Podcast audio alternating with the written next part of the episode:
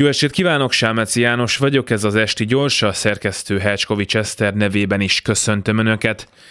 Néhány héttel a választás után ismerősökkel söröztem, mindenféle korú és hátterű ember, értelmiségiek, azt hiszem, vannak köztük baloldaliak, liberálisok, konzervatívok, de mind a szabadság hívei, ez a közös pont hozott össze velük, akik, mint a szabadság hívei általában, kritikusak az Orbán rendszerrel.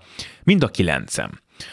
A választás eredményéről, az újabb kétharmad okairól beszélgettem velük, voltak köztük jobban és kevésbé elkeseredettek, konszolidációban reménykedők és végzetes károkozástól tartók egyaránt, volt, aki a választást elcsaló kormányt szitta, jobban más az ellenzéket, megint mástól a népnek is jutott némi szemrehányás, és volt, aki szerint bár az ország még négy évig nem megy sem erre, de legalább Covid korlátozások nem lesznek.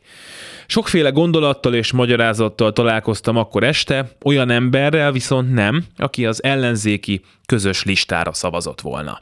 Kilencből senki.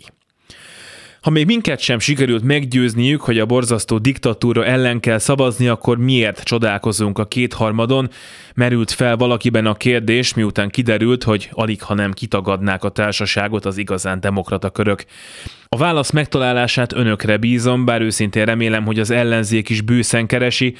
Csak azt akartam elmesélni, hogy ott vannak a kocsmákban, a boltokban, meg itt vannak az országban azok az okos, kritikus emberek, akiknek hiába van rengeteg bajuk a rendszerrel, nem szavaztak az összefogásra. Sokkal többen vannak ők, mint kilencen.